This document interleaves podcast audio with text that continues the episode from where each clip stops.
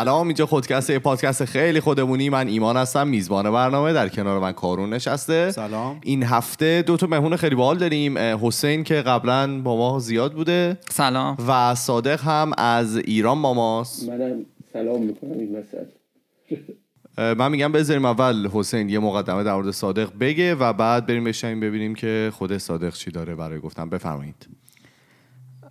مقدمه من در مورد هم تکامل هم صادق. اینکه تکامل یکی در کنار اکتشافات مهم علمی, علمی مثل مثلا جاذبه و الکتریسیته معمولا از تکامل هم یاد میشه. و از داروین که ما در اینجا خیلی روی نظریات داروین داریم بحث می‌کنیم به عنوان نیوتون بیولوژی یاد میشه. اما اینکه تکامل رو بدونیم. نه تنها لحاظ علمی مهمه بلکه جواب بعضی از سوالات فلسفی رو هم به ما میده. مثلا اینکه چگونه و چرا به اینجا رسیدیم. حتی جنبه های دیگه مثل روانشناسی رو هم ممکنه که پوشش بده که شاید فرصت بشه که ما در اینجا هم در موردشون صحبت بکنیم. تو همین خودکست هم اسم تکامل زیاد اومده که معمولا ایمان بلافاصله بعدش میگه اینجا جنگله. خود من اینجا که جنگله. من یادمه که مثلا توی بخشش هم اونجایی که به ژن جنگجوی کسایی که مرتکب خطاهایی میشن اشاره می‌کردم گفتم که خب این ژن یک ریشه تکاملی داره. اما اینکه ما در مورد تکامل صحبت می‌کنیم من یک مقدمه ای بگم اینکه بعضی موقع ما برای ارزای کنجکاویمون داریم در مورد یه چیزی بحث می‌کنیم. بعضی موقع ها یه چیزی حقیقته و ما چون حقیقته می‌خوایم در موردش بحث بکنیم. ولی اینکه بعضی موقع یه موضوعی هستش که واقعا تاثیر عملی در زندگی ما داره. من خیلی دوست دارم که بتونیم بفهمیم که کارکرد عملی آگاهی به تکامل در زندگی ما چیه. حالا شاید بعضیا بگن که خب واقعا آدم های زیادی هستن که سالها زندگی کردن که و بدون اینکه بدونن تکاملی وجود داره و زندگی های خیلی خوبی هم داشتن. حالا شاید واقعا دونستن اینکه تکامل وجود داره یا نه خیلی تاثیری در زندگی آدم ها نداشته باشه. در مورد صادق هم این که من صادق رو خیلی وقت از, از دوره لیسانس هم تو ایران می‌شناسم. از آدم های خاص در اطراف من هستش. چون که خب مثلا ما هر دوتا با هم مهندسی برخوندیم در لیسانس ولی صادق بعدش اومد فلسفه علم و تز فوق لیسانسش هم در مورد نظریات داروین بوده. تجربیات متفاوتی هم داشته چه در عرصه فرهنگی برنامه نویسی business توریسم هنری همه کار کردن آره در زمینه تم، تنبور خیلی نوازنده خوبی هست. ترجمه هم ترجمه هم داشته و به خصوص در مورد تکامل دو تا کتاب هست به نام سرنخهای تکامل و الهیات و تکامل داروینی. یک کانال تلگرامی هم داره به نام صادق کاذب که بهترین است. جالبه. چرا بهترین اسم؟ صادق کاذب دیگه. تضاد دارن با هم. تضاد خوبی داره. عشق کردی. خب؟ به عنوان آخرین مسئله هم این که همونطور که گفتم خب صادق تزش رو در داخل ایران انجام داده و در دانشگاه های مختلف داخل ایران هم بعضی جاها در این مورد صحبت و سخنرانی داشته. کتابهاش هم ترجمه های داخل ایران هست. بخاطر ما چیزایی که اینجا میگیم حالت منشوری یا چیز عجیب و غریبی نداره. حتی حالا ممکنه که آدم های دیگه با من مخالف باشند که این نگاه رو دارم. ولی خب آدم های زیادی هستن که دین دارن و در عین حال به تکامل هم باور دارن. از اون فر خب از اون عجیب تره ولی آدمایی هم هستن که خدا ناباورند. تکامل اعتقاد ندارم. آره یعنی نه به حالا تکامل اصل داروینی ولی آقایی هستش به نام توماس نیگل کتابی داره به نام مایند اند کازمس که نو داروینیسم مادیگرا رو زیر سوال می‌بره. به خاطر همین یعنی همه جور آدمی بالاخره پیدا میشه و ما ما هم اینجا یه بحث نسبتا مقدماتی در مورد نظریات داروین داریم و وارد بعضی از جزئیات این, این چونینی نمیشه. حالا من اینجا صحبت خودم رو تمام می‌کنم و بیشتر شنونده میشم. ببینیم که صادق چی میگه. قبل اینکه صادق شروع کنه من فقط یه توضیح کوچیک بدم. آره، همه قبل صادق شروع کنید خب؟ آره خب ما قبلش گفته بودیم دوست داریم راجع به تکامل صحبت کنیم. خیلی خوشحالیم که حالا صادق رو پیدا کردیم که اوستای کاره. ولی دلیل اینکه ما این روز رو انتخاب کردیم البته به پیشنهاد خود صادق بود. اینکه 12 فوریه روز جهانی داروینه. خب بشین ببینیم که خود صادق چی داره برای گفتن. خب خیلی ممنون. ممنون از توضیحاتی که دادی. منم با سلام می‌کنم و خیلی خوشحالم که با شما در مورد داروین و این چیزا می‌خوایم حرف بزنیم و از اینجور تعارفا و ولی برای اینکه دیگه خیلی شنونده همون خسته نشن می‌خوای از همون سوالی که اول گفتی این که اصلا این تکامل حالا به کار به زندگی روزمره ما چه ربطی داره و مثلا یه عمری حالا بدون اینکه اصلا راجع به تکامل بشنویم سر کردیم بقیهش هم حالا روش. که البته خب یه سوال خیلی بنیادینیه. راجع به هر چیزی میشه اینو مطرح کرد. راجع به خیلی از قسمت های علم و فلسفه. ولی من یک مثال جذابی به نظرم مثال چون که یه مقداری زرده. به این نتیجه رسیدم که برای همه خیلی جذاب. مثال خیانت رو می‌زنم. شما فرض بکنید که مثلا در یک رابطه قرار دارین. حالا یا مثلا ازدواج کردین یا یه پارتنری دارین هر چیزی و یه اتفاقی افتاده و اون طرف به شما خیانت کرده. شما دوست دارین اینو یا شاید هم از این ور باشه که ما به طرف خیانت کرده نه حالا فعلا اون اون رو بررسی نکنید. آره.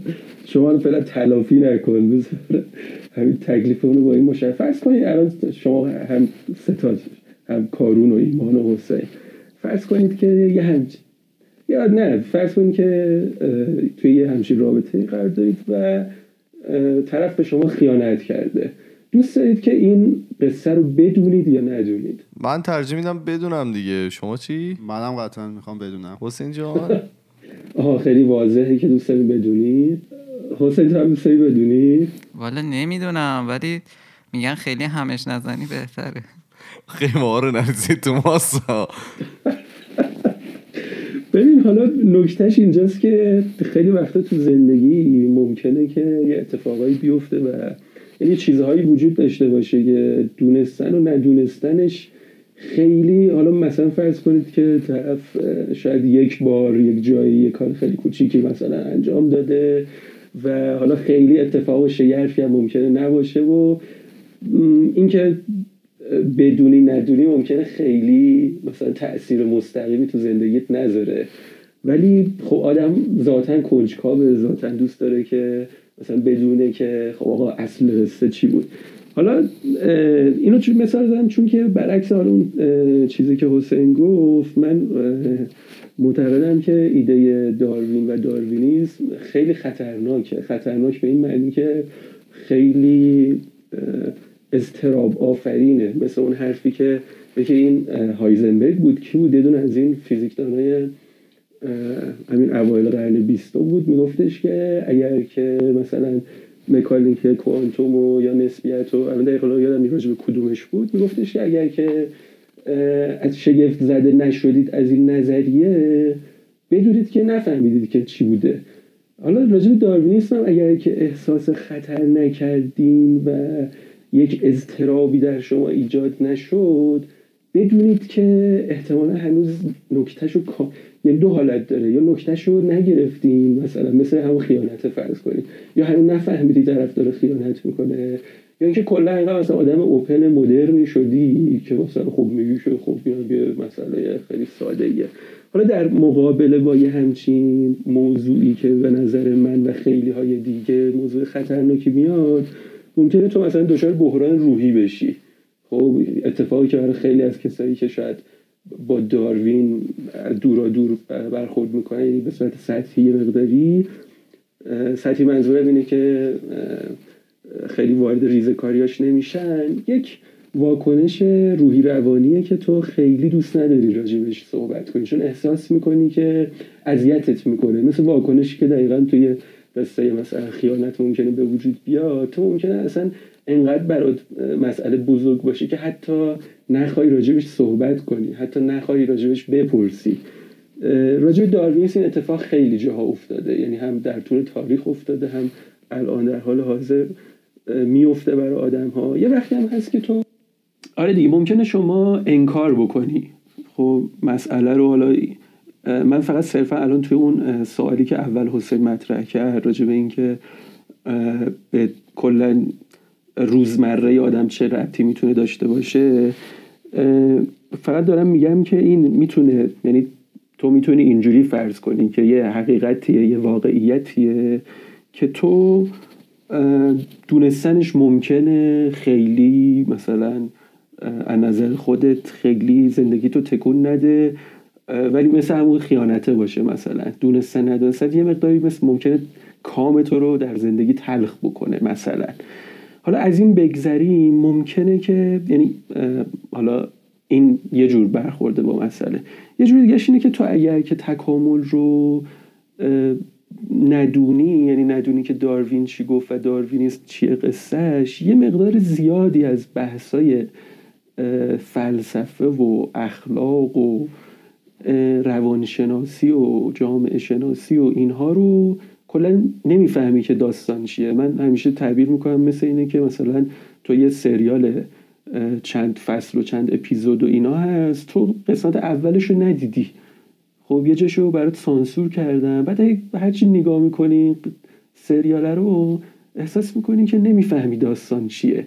یه مقداری داروینیسم هم شبیه اینه. یعنی تو اگر که نفهمی که حرف داروین چی بوده تو خیلی از حوزه های دیگه حالا چه علوم انسانی یا حتی خود ساینس متوجه نمیشه که داستان چیه.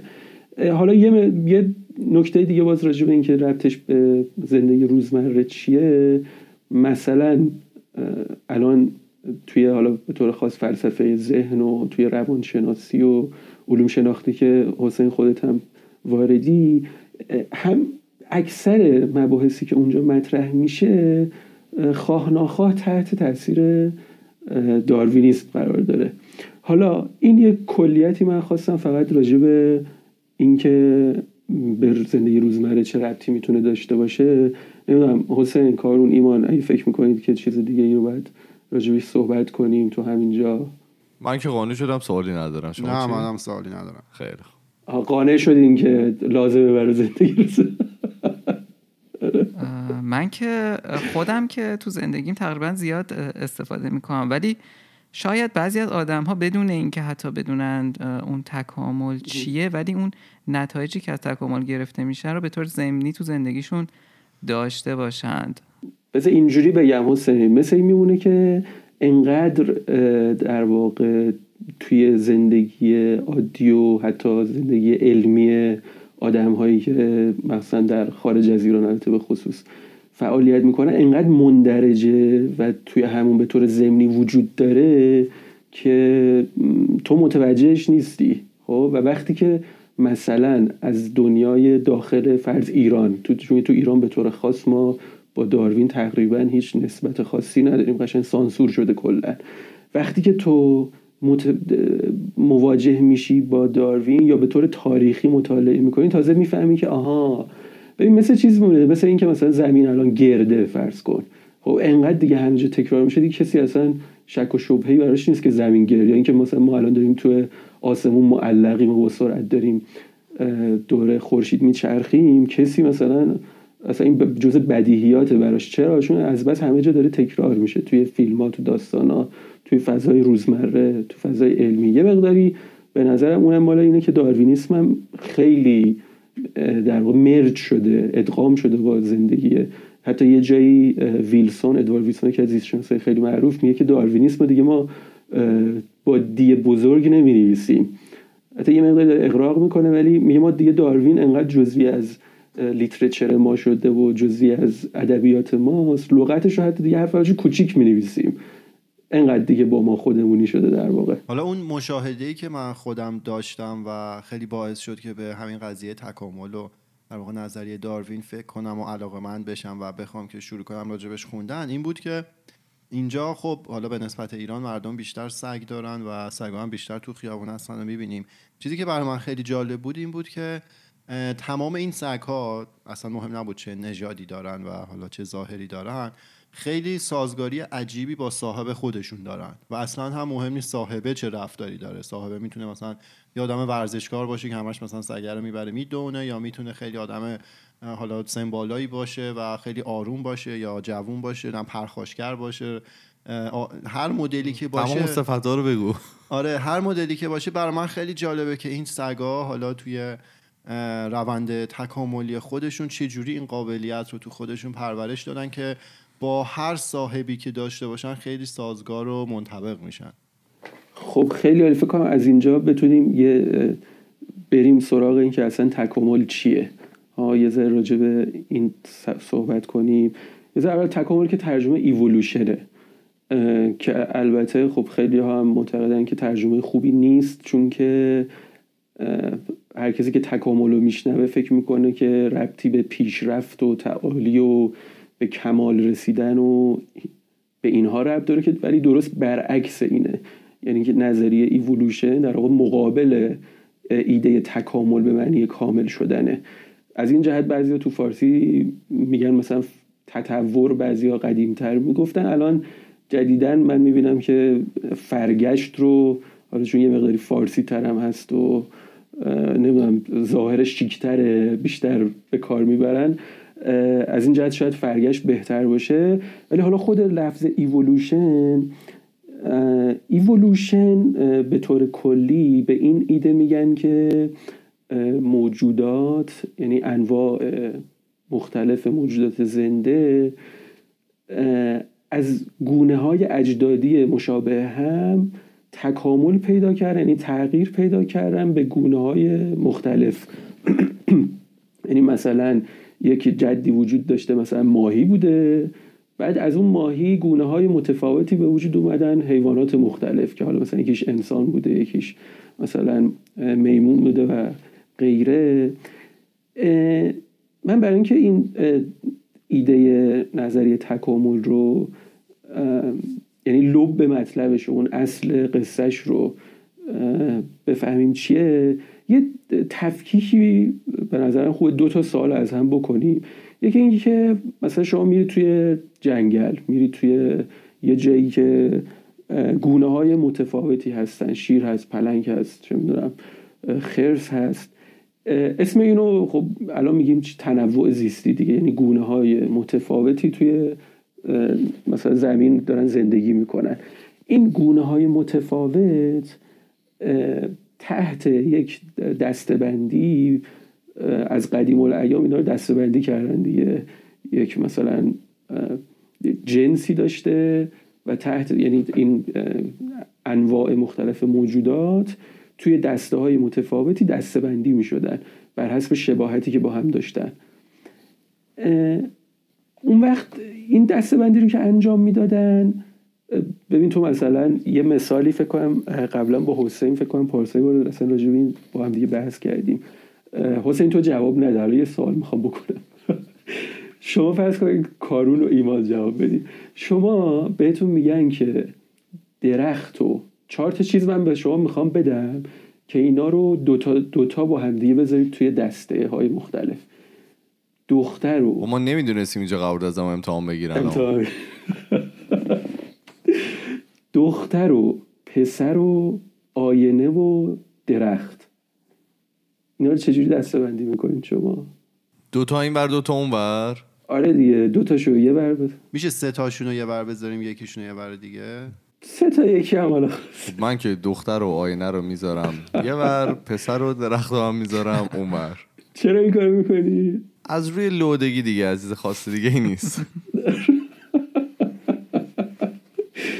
کارون چی؟ من دختر و درخت و پسر رو می‌ذارم یه جا آینه رو یه جا چرا؟ چون که اون ستا همشون جاندارن و زندن و مثلا آینه زنده نیست آفرین حسین تو چجوری تقسیم بندی می‌کنی؟ ما یه بار آخه در این مورد صحبت کرده بودیم من می‌گفتم که بستگی داره که چه feature یا ویژگی هایی بخوای انتخاب بکنی دیگه همه حالت ها ممکنه. آره تو می‌تونی از machine learning یشو بگی که آره یعنی از نظر تو پس کاملا دل بخواهیه یه جهاتی درسته؟ یعنی که آره. دقیقا دقیقا. حالا خیلی جالبه که من وقتی که این مثال رو برای خودم ساختم دنبال این بودم که حتی یه بار یه کسی اینو گفت من خیلی خوشحال شدم. ببینم کسی دختر و درخت رو با هم می‌ذاره توی یه گروه. به نظر شما علتش مشخصه چرا؟ چون جفتشون با د شروع میشه کلمشون آفرین. اصلا کل حروفشون مشترکن درخت و دختر. اینو از این جهت می‌خوام بگم نکن یک دستبندی ما داشتیم در جهان یعنی از زمان ارسطو شما بگیر یعنی از جهان زمان یونانی ها تا قرن همون زمانی که داروین رسید یه دستبندی شسته رفته از موجودات زنده ما داشتیم. خب این دستبندیه خب خیلی خوشگل اینا به هم دیگه فیت می شدن دیگه. مثلا یه دشون شبیه هم بودن توی یه گروه قرار می گرفتن بعد یه عده دیگه شون توی یه گروه مشابه بغل اینا قرار می گرفتن بعد کل این دوتا گروه رو می‌تونستن بذارن کنار هم و توی دسته با اصطلاحا می‌گفتن نستد هایرارکی بودن. یعنی که یه جوری بود که خیلی مرتب و ترتمیز مثل درخت. مثل یه انشعاب درختی اینا رو می‌تونستن بر حسب شباهت هاشون دسته بندی کنن. خب این که اینا رو می‌شد اینجوری دسته بندی کرد مثلا همون مسئله دختر و پسر و درخت و فلان رو در نظر بگیرید فرض کنید که شما خیلی راحت اگه به شما مثلا موجودات زنده رو می‌دادن می‌تونستید اینها رو توی یه نظم ظاهرا خوشگلی اینا رو دسته بندی کنید. به ذهنتون احتمالا میومد که چرا این این نظمه چرا به وجود اومده؟ خب مثلا چرا من چه می‌دونم بر حسب حروف الف با اگه اینا رو مثلا دسته بندی کنم ظاهرش تر و تمیز نمیشه. انقدر هایرارکی من این سلسله مراتب من درست در نمیاد. ولی اگه مثلا بر حسب شباهتشون اینا رو دسته بندی دارم می‌کنم خیلی یک هایرارکی یک سلسله مراتب شسته رفته ای به دست من اومده. این یه سوالی بود که همیشه ذهن به قولی اونایی که راجع به دنیای حیات فکر می‌کردن مشغول بود. چی شو علت به قول حالا خودشون علت این که این موجودات به این طریق دسته بندی شدن چیه؟ مثلا حروف اسمشون مشترکه چه خصوصیتی؟ همون اون قصه ای که توی classification ی که مثلا حسین خوب بلده چه feature ی باعث شده که اینها اینجوری دسته بندی بشن؟ پس این شد یه سال خب؟ الان مشخصه من هر جا که فکر می‌کنید که دارم خیلی زیادی حرف می‌زنم بگینا. نه به نظر من که خوبه همه چی واضحه. این یه پس یه بخشی از مسئله اینه که ما یه عالم موجودای متنوع داریم توی این دنیا و اینها رو توی یک ساختار درختی مانند سلسله مراتبی اینا رو می‌تونیم دسته بندی کنیم. این چرا اینا اینجوری هن؟ خب این یه سوال. یه سوال دیگه اینه که حالا هر کدوم از اینا رو که در نظر بگیری هر کدوم از این موجودات رو به طرز خیلی شگفت انگیزی با محیط زیست خودشون چی سازگارن. آره این هم یه سوال خیلی بزرگ بود که آقا مثلا تو اگه یک یوز پلنگی می‌بینی که داره مثلا میره شکار اگر که هر موجودی رو که نگاه می‌کنی می‌بینی که به طرز شگفت انگیزی با محیط زیست خودش مثلا اگه شکارچیه فرض خیلی خوب میدوه. اگر که گوشت خاره مثلا دندون های خیلی مناسبی داره برای اینکه گوشت رو پاره کنه. اگر علف خاره دندوناش مثلا برای علف خوردن خیلی خوبه. این خودش یک مسئله خیلی بزرگ بود. حالا جوابهایی که می‌دادن به در واقع این دوتا سوال پس یکی شد سوال این که این سلسله مراتبه چرا اینجوریه؟ یه سوال هم این شد که چرا اینا هر کدوم خوب با محیط زیستشون سازگاره. یه سوال اول در واقع جوابی که می‌دادن جواب قانع کننده ای نبود. از جنس این بود که مثلا اینها به طور مجزا خب خلق شدن و در واقع یک دستبندی یه مقدار دل بخواهی. یعنی نمی‌تونستن پیدا کنن که چرا اینها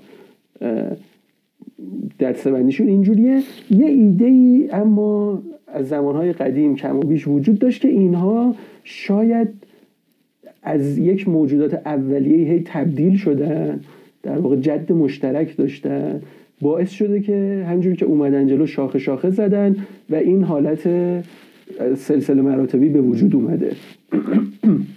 در واقع وقتی که ما میگیم ایولوشن وقتی که صحبت از تکامل می‌کنیم اون ایده ای که به صورت تاریخی معمولا با ایولوشن همراه بوده الانم بیشتر منظورمون همونه همین ایده است که موجودات جد مشترکی داشتن و از صورتی به صورت دیگر تبدیل شدن. مثلا انسان مثلا زمانی فرض میمون بوده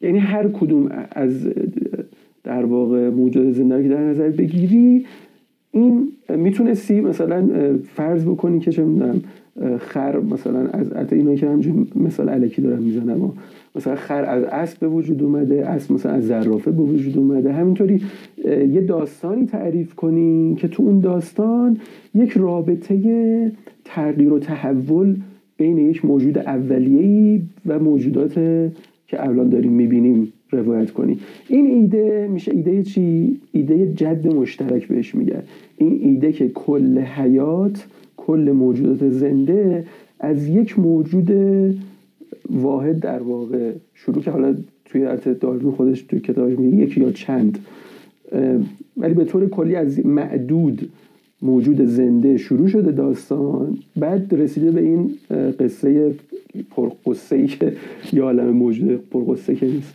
پر موجود زنده ای که الان داریم. این پس ایده تکامل یه بخش عمده شد چی؟ اینکه موجودات همه با هم فامیل همه با هم فامیل. اون دسته‌بندی که داریم می‌بینیم به این علته که همه با هم فامیلن حالا دیگه داروین اسم اینو گذاشت چی؟ tree of life که الان دیگه همه جا مشهوره. درخت حیات. این پس یه ایده. خب؟ ایده دوم که چی بود؟ کسی یادشه یا نه ببین حواستون هست خواب. سازگاری؟ سازگاری هم بازیتون از اون معضلات بزرگ بود دیگه. جوابی که به طور کلاسیک به این می‌دادن این بود که چی؟ الان هم فکر کنم دیگه همه همین جواب اونایی که خیلی داروینی نباشن اصطلاحا این جواب میدن. به نظر شما چیه اون جوابی که همه میدن؟ که اینجوری آفریده شدن. آفرین. یک کسی بوده یک مثلا آفریننده خیلی مدبر و توانا و اینایی بوده که هر کدوم از اینا رو بنا بر اون محیطی که حالا توش می‌خواسته اینا رو بذاره طراحی کرده از قبل. یعنی دقیقا یک کشیش خیلی معروفی تو همون زمان داروین هست که خود داروین هم به شدت تحت تاثیر اون کشیش هست آقای ویلیام پیلی که روی همین استدلال در واقع راجب خدا استد وجود خدا استدلال می‌کنه و جالب اینجاست که خود داروین هم شیفته اون آقای پیلیه یعنی خود اون کشیشه. چرا؟ چون یه بخش عمده از حرفای آقای پیلی همینه که نشون بده که چقدر همه موجودات سازگارن با محیط پیرامونشون. اما اتفاقی که با داروین میفته داروین میاد اون یه مثال معروف داره ولیام پیلی میگه که اگه رفتین کنار ساحل دیدین که یک ساعتی افتاده. اولین چیزی که فکر می‌کنین میگین که یه ساعت سازی وجود داشته که این ساعت رو درست کرده دیگه. خب روی این تمثیل اصطلاحا اون آفریدگار دنیا رو هم مثل ساعت ساز می‌دیدن. یه کسی می‌دیدن که دنیا رو طبق یک نظم خیلی شسته رفته از قبل طراحی کرده و ساخته. کاری که داروین کرد این ساعت ساز مدبر دانای همه چیزدان رو با یک فرایند مکانیکی جابجا جا کرد. اون کتاب مشهور داکینز که شاید شنیده باشید که ساعت ساز نابینا Blind Watchmaker در واقع طعنه به همین آقای پیلیه. یعنی اینکه کاری که داروین کرد یک ساعت سازی رو آورد تو قصه که برعکس ساعت ساز آقای پیلی کوره و کره و بیشعوره. اون ساعت ساز چیه؟ ببینم کسی می‌دونه یا نه؟ همون تکامل نیست؟ اون اون مک. خب تکامل که اون جد مشترک بودن و ایناست. ما دنبال الان یک مکانیزمی natural selection انتخاب آره که اون سازگاره بس آفرین. آره انتخاب طبیعی اون اون در واقع مکانیزمیه اون ساعت سازیه که داروین میاره وسط و میگه که به جای اینکه بگیم که یک ساعت ساز خیلی دانا و مدبر و باشعوری از قبل اینا رو سازگار کرده من میام اونو جایگزین می‌کنم با یه مکانیزم با یک فرایند کور بیشعور و حتی بی هدف و نشون میدم که اون مکانیزم می‌تونه این سازگاری ها رو ایجاد بکنه. پس این کل ایده تکامل یکیش رو در واقع بگیم tree of life یا همون درخت حیات این که همه موجودات یک جد مشترک به وجود اومدن و حالا چجوری این تنوع به وجود اومده و همه که سازگار شدن با محیطشون با مکانیسم انتخاب طبیعی. حالا تا اینجا اگه فکر کنید چیزی رو بیشتر راجعش حرف بزنیم. سوالی که آخه برای من فقط اینجا پیش میاد اینه که آیا با اون سرعتی که صرفا انتخاب طبیعی داره ما می‌تونستیم به اینجا برسیم؟ ببین یک در واقع بحث های ریزکاری داره یعنی اون چیزی که وقتی ما میگیم داروینیسم یعنی امروز روز مثلا در سال 2019 وقتی یکی راجع داروینیسم حرف می‌زنه در واقع منظورش همین این دوتا ایده اصلی رو در نظر داشته باشه. که جد مشترک دارن موجودات. و اینکه که انتخاب طبیعی مکانیسم اصلیه. توی همین مثلا مسئله انتخاب طبیعی خیلی ها معتقدن که انتخاب طبیعی مکانیسم در واقع یگان مکانیزم نیست و حتی مهمترین مکانیزم هم نیست. مثلا راجب ژنتیک دریفت اگه شنیده باشید یا رانش ژنی راجب اون صحبت می‌کنن. یا مثلا راجب بحث میگریشن یعنی مهاجرت گونه ها صحبت می‌کنن یعنی توی این بحث اینکه این مکانیسم تولید این موجودات دقیقا چیه یه مقداری اختلاف نظرهایی هست. ولی اینکه عمده یعنی در واقع اینطوری خلاصه کنیم عمده زیست شناس ها معتقدند که مهمترین مکانیسم ایجاد این تغییرات توی گونه های زیستی انتخاب طبیعیه. راجع به اینکه چون اوناش یه مقداری فکر کنم خیلی تخصص من نیست که صحبت کنم. ولی اینکه مثلا انتخاب طبیعی آیا سرعتش مثلا کفایت می‌کنه؟ اینا بحث خیلی مثلا آماری مفصل وجود داره راجع به اینکه اینا رو فرض تعداد جهش ها رو ببینن چقدر بوده و تولید مثل رو اندازه بگیرن و نرخ تولید مثل در بازه های مختلف و حالا آزمایش هایی که روی مثلا مگس سرکه و اینها تو آزمایشگاه انجام دادن و اون یه بحث تکنیکاله که فکر کنم باید مثلا با یه زیست شناس آدم بحث بکنه. ولی اون چیزی که برن اگر که فرض بکنیم که می‌تونیم اعتماد بکنیم به اون کلیتی که از جهان زیست شناس ها به ما رسیده عمدش اینه که بله انتخاب طبیعی مکانیزمیه که می‌تونه با این اردرهای در واقع عمری که ما از زمین و از جهان زیستی و از نرخ تولید مثل و اینها داریم می‌تونه این کارها رو انجام بده. ببین این در واقع توصیفی که من کردم الان از داروینیسم و تکامل و اینا خب خیلی کلی و فاقد جزئیات بود. یعنی من فقط سعی کردم اون لب به مطلب اون اصل اصلش رو فقط توضیح بدم. در صورتی خب خیلی ریزکاری های مفصل داره. اینکه اصلا خب این پیشینه این نظریه راجع به مثلا علم جدید صحبت بکنیم و راجع به اتفاقی که مثلا در قرن 15 و 16 و 17 افتاد و راجع به کوپرن یعنی به نظر من اگه بخوایم عمق در واقع فاجعه رو درک بکنیم باید از اتفاقی که با کوپرنیک و کپلر و گالیله و نیوتون و اینا افتاد و فیزیک نیوتونی و چون که همه مثلا خود داروین هم تحت تاثیر یعنی مثلا ایده ایده مکانیکیه. همونطوری که مثلا فیزیک نیوتون فیزیکیه که می‌خواد مثلا قایت به معنای عرستوی کلمه رو حالا کنار بذاره و جهان رو به صورت مکانیکی توصیف بکنه. همون ایده رو داروین داره توی جهان موجودات زنده به اجرا می‌ذاره و همون ایده رو امروزه توی مثلا روانشناسی و توی cognitive science و فلسفه ذهن و اینها همون ایده است که می‌رسه به اونجایی که حالا چون حسینم به توماس نیگل اشاره کرد مثلا نیگل باز میشه نمونه آدم های مخالف داروین. آدم هایی که یعنی مخالف در واقع برنامه پژوهشی داروینی ها داروینی ها می‌خوان دنیا رو با پدیده های طبیعی با مکانیسم های طبیعی توضیح بدن.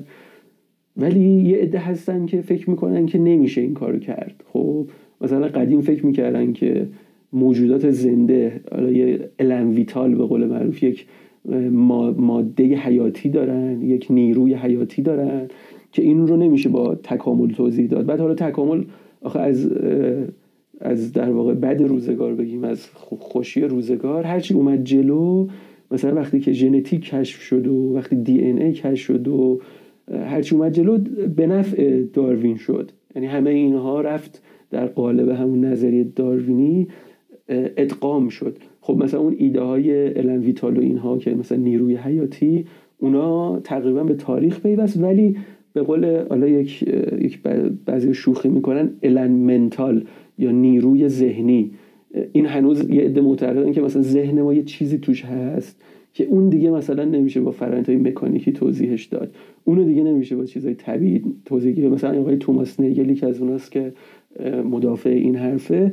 ولی پروژه داروینی پروژه‌ایه که همه حتی یعنی از دنیای در واقع بدن شما رو بگیر تا بیاد به ذهن شما و فکر شما و روح شما و کانشسنس شما و آگاهی. همه اینا رو بیاد با چی؟ و همون فرآیند مکانیکیه توضیح بده. یک بحث دیگه ای که حالا این خودش میگم یه بحثای مفصل چون من روی کرده خود یعنی مواجهه من با داروینیسم چون بیشتر طریق فلسفه و فلسفه علم بوده. من بیشتر این چیزاش برام جذاب بوده و بلدم که راجعش حرف بزنم.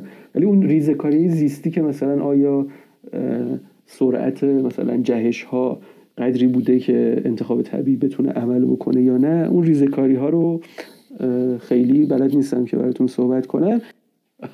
خب من فقط یک در واقع جنبندی بکنم. یکی اینکه حالا راجب این صحبت کردیم که تکامل به زندگی روزمره چه ربطی داره که حالا نظره در واقع خودم که نظر خیلی دیگه هست.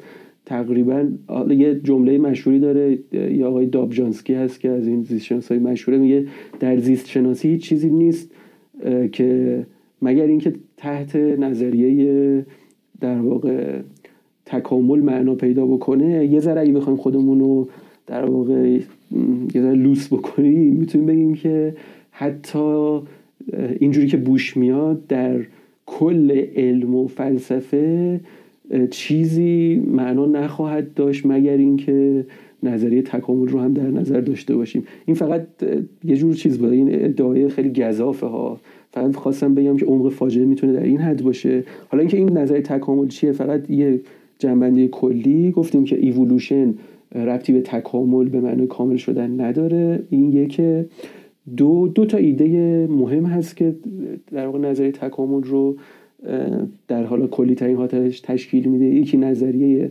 درخت حیات این که همه موجودات از یک نسل و یعنی در واقع حیات یک بار ایجاد شده. شما وقتی یک گیاهی رو می‌بینی تو با اون گیاه از یک فرایند به وجود با یک فرایند به وجود اومدید کشف دی ای هم که در واقع اینو به ما خیلی خوب ثابت کرد. و فرایندی که یعنی مکانیسمی که باعث شده ما از هم جدا بشیم مکانیسم انتخاب طبیعی بوده. که حالا راجع به انتخاب طبیعی دیگه فرصت نشد که دقیقا حالا بگیم دقیقا خود انتخاب طبیعی چی هست و حالا تا برسیم به اون سوالایی که مثلا حسین گفت. و همین فکر می‌کنم که امیدوارم یعنی انقدر کلیتش در اومده باشه که تکامل چیه. صادق جان دمت گرم. حالا تو این قسمت ما یه مقدار راجع به کلیات نظریه داروین و تکامل صحبت کردیم. اینکه چه جوری میشه که حالا خیلی از موجوداتی که توی طبیعت هستن به نحوی شباهت دارن و به طرق مختلف می‌تونن دسته‌بندی بشه که حالا مفهوم tree of life رو صادق برای ما گفت که یک جد یا چند جد مشترک داشتن و حیات از اونجا شروع شده و در واقع گسترش پیدا کرده به الان رسیده. و مسئله بعدی هم که راجع به سازگاری و اون انتخاب طبیعی صحبت کردیم که چجوریه که هر موجودی که تو طبیعت هست بر اساس جایی که داره توش زندگی می‌کنه بسیار منطبق و مطابق اون محیط دورشه. یعنی موجودی که توی سرمایه با سرما خیلی راحت می‌تونه زندگی کنه و تو جای گرم هم به همین شکل. صادق جان دمت گرم دیگه. حالا ما هفته بعد همین موضوع رو می‌تونیم ادامه بدیم. آره دم شما گرم. اگر که دوستان نظری داشتن می‌تونن که برای ما بفرستن. ما توی تمام فضای مجازی اسممون خودکسته توی تلگرام توییتر فیسبوک اینستاگرام و اگر که می‌خواین ما ارتباط مستقیم داشته باشید ما پروفایل داریم توی تلگرام که می‌تونید اونجا برای ما پیام های صوتی تصویری و نوشتاریتون رو بفرستید حتما توضیح هم بدم این یه قسمت از چندین قسمت هست چون خیلی آره. موضوع عمیق و قطعا پیچیده ایه تا جایی که کشش داشته باشه و جذاب باشه برای شما شنونده ها ما حتما سعی می‌کنیم که وقت صادق رو بگیریم و استفاده کنیم و بیشتر این موضوع رو پوشش بدیم. آره خیلی خوب. ما میریم و هفته دیگه با دو تا موضوع جدید دیگه برمیگردیم. فعلا خدافظ خدافظ خداحافظ. خداحافظ. خداحافظ.